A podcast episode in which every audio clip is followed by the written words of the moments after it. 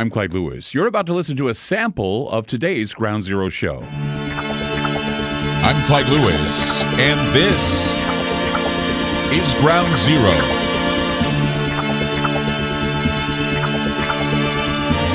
The numbers to call tonight 503 225 0860. That's 503 225 0860. Listen to all over the country. A lot of terrestrial stations that blast Ground Zero out. Out into the cosmos and back into your radio. That's how we do it here. Special hello to KMBZ in Kansas City. A lot of people telling me of how much support we get from them. I really appreciate that. Um, one of the affiliates, we got many, and uh, but a lot of people have been telling me, "Hey, KMBZ guys, just say hello." Okay, hello. Thank you so much for uh, all the hard work that uh, goes into uh, setting up radio stations across the country, keeping us on the air. Gab and Sun and other groups that are behind us that are giving us this opportunity. And we can't forget Aftermath.fm. Aftermath.fm is our affiliate online, along with TalkStreamLive.com. TalkStreamLive.com presents all of the links they can of radio stations that air us, so you can hear a feed from the radio. If you want to hear a feed from the radio, go to TalkStreamLive.com. Or if you want a, cre- uh, a nice, clean, from the board feed, you go to Aftermath.fm. It's free from 7 p.m. to 10 p.m. Monday through Friday. If by chance you miss a show, or if you want to listen to shows in your own time, uh, you set up your own time to listen. You can listen by going to aftermath.media. You just sign up. We have uh, several subscription rates for people for a budget, whatever budget you have, whatever you feel you want to uh, pay to listen to the shows. They're there. And not only the shows that we produce, but the shows that are produced by other well known podcasters and talk show hosts that are on our our little digital playground. We also have uh, study groups for people like, uh, you know, Bill Cooper and uh, Tracy Twyman, Jim Keith, and a few others, Mae Brussell. You can go there and you can check those out. Um, we're working on getting more for the study group, and also a lot of uh, videos, UFO videos, research videos on Bigfoot and and other uh, stuff, documents that are released by the government. They're in a, a, we put them in a place where you can find them. So it's just for convenience. You check them out and read them, along with books, grimoires, uh, gosh, ancient religious books, some uh, about vampires and werewolves. I mean, everything you want is right there at aftermath.media. That's aftermath.media. Sign up today, and it helps the show out. We really appreciate all the support. And people, I really love the fact that when you call, you say you're an Aftermath subscriber because it makes me realize that you really do support the show, and I'm very happy about that. Um, it's been a crazy day for news, uh, but we are right now. I'll, I'll tell you this: uh, this will be our last day of the week uh, with live shows, at least for two days, because coming up tomorrow, Friday, Saturday, and into Sunday, we're going to be doing Contact in the Desert. Contactinthedesert.com. This year it's virtual. Usually we fly out to California. We do our presentations out there. I have a full on presentation about Bracewell probes, Bracewell probe theories. I will be interviewing Avi Loeb, Ralph Blumenthal, and I'll be also interviewing uh, uh, witnesses to the Ariel school event that took place in Africa a few years back. And we'll be talking about that UFO sighting there and uh, how it affected uh, these these young girls who are now young women who, who live in the United States now. Uh, they were living in Africa at the time of the sighting, but we are very lucky to be interviewing Avi Loeb because Avi just put out, and we'll talk about this tonight. He just put out a, a, a paper for Scientific American that's gotten a lot of attention with regard to Oumuamua and something that he and I discussed on Ground Zero back in February. Uh, January, February, we, we sat down and had an interview with him talking about. I talked about whether or not Oumuamua could have been a Bracewell Sentinel, meaning a, a sentinel that was looking for sensors on Earth or laying down sensors on Earth so that aliens could do a, a recon of the planet. And uh, we talked about the Bracewell probe situation with the Sentinels, where they could put probes easily in near Earth objects. And since we've been seeing a lot of near Earth objects, uh, this could mean that perhaps this is one way to tell that we're being spied upon by alien beings. And uh, Avi wrote a paper about this possibility in Scientific American.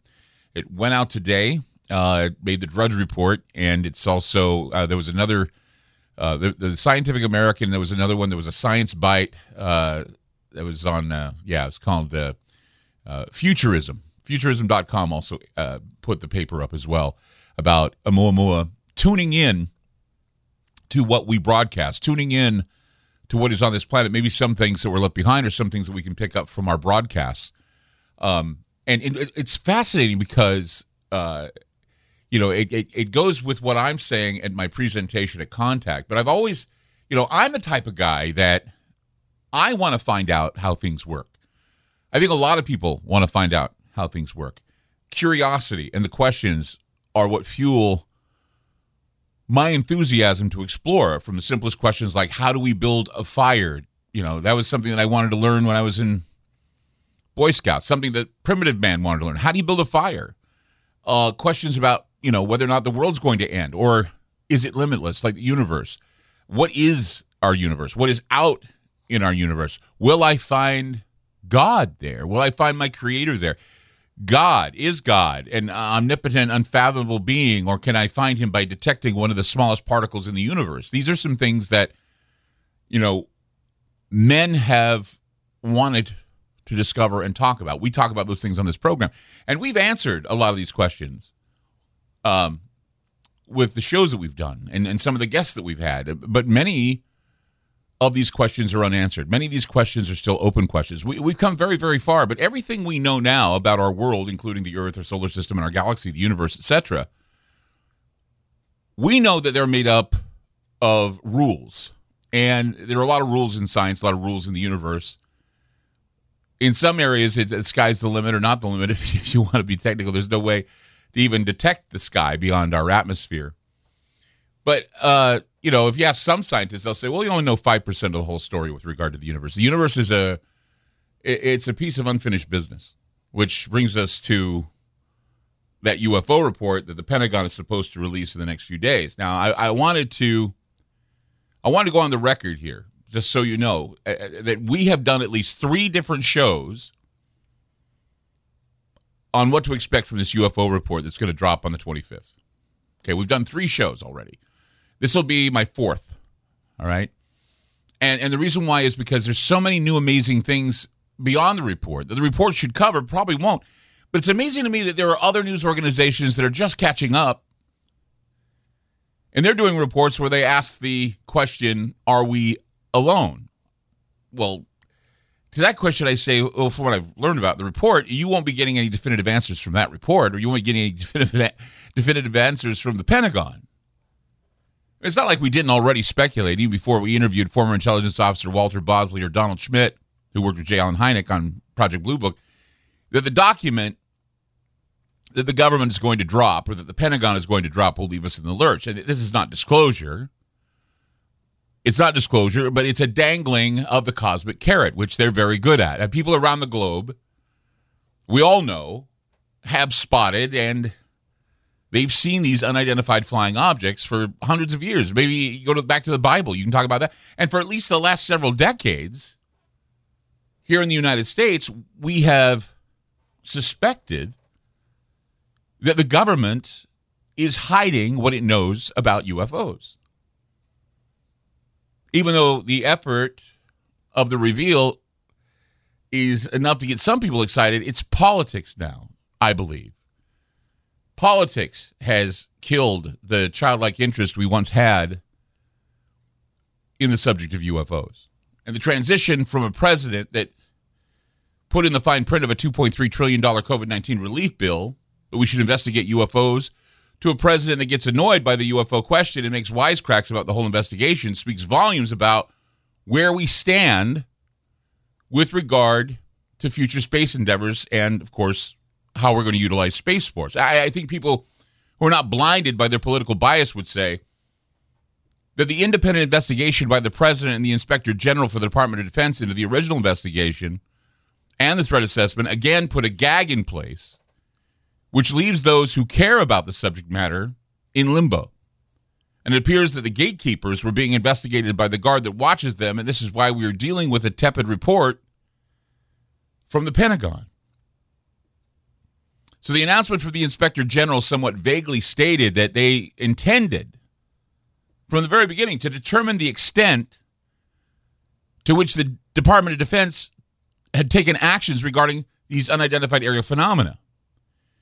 They issued a memo, and the memo said that they, well, they said, well, we may revise the objective as the evaluation proceeds, and we will consider suggestions from management for additional revised objectives, meaning we are going to step in, and if, if there's too much being revealed, we will revise what answers or revise the answers and we'll revise the questions. I mean, the, the decision to reveal anything or to be transparent has been and will be revised because of national security concerns, obviously. Documents, or these documents, in my opinion, were dead on arrival, and so it would be advisable that whatever you read that isn't redacted will have to be scrutinized and studied and debated as the door apparently has been left wide open. The door has been left wide open for the speculation that some of these UFOs are indeed piloted by extraterrestrials. Now, researchers and investigators, for so long, those who have been mocked as conspiracy theorists and worse say that the revelation that the UAP task force has been collecting evidence for the Department of Defense for more than a decade confirms their suspicions. But it also confirms another uh, a number of other suspicions. This is why it's so difficult to assess this report because again, we are stuck and everybody's going to say I told you so, but then somebody else will say, "Well, I told you so." And I told it'll all be a big I told you so when it drops on the 25th. 503 225 0860. That's 503 225 0860. I'm Clyde Lewis. You're listening to Ground Zero, and we'll be back. I'm Clyde Lewis, and you've just listened to a segment of Ground Zero. In order to access the complete archive shows and podcasts, you must sign up on our secured server at aftermath.media. It's only $4.99 a month for the archive shows and podcasts. Or if you want access to the Ground Zero online library, which includes videos, audio clips, ebooks, documents, a social media platform, plus the archive shows and podcasts, it's $9.99 a month. Again, that's aftermath.media. That's aftermath.media. Thanks for supporting Ground Zero.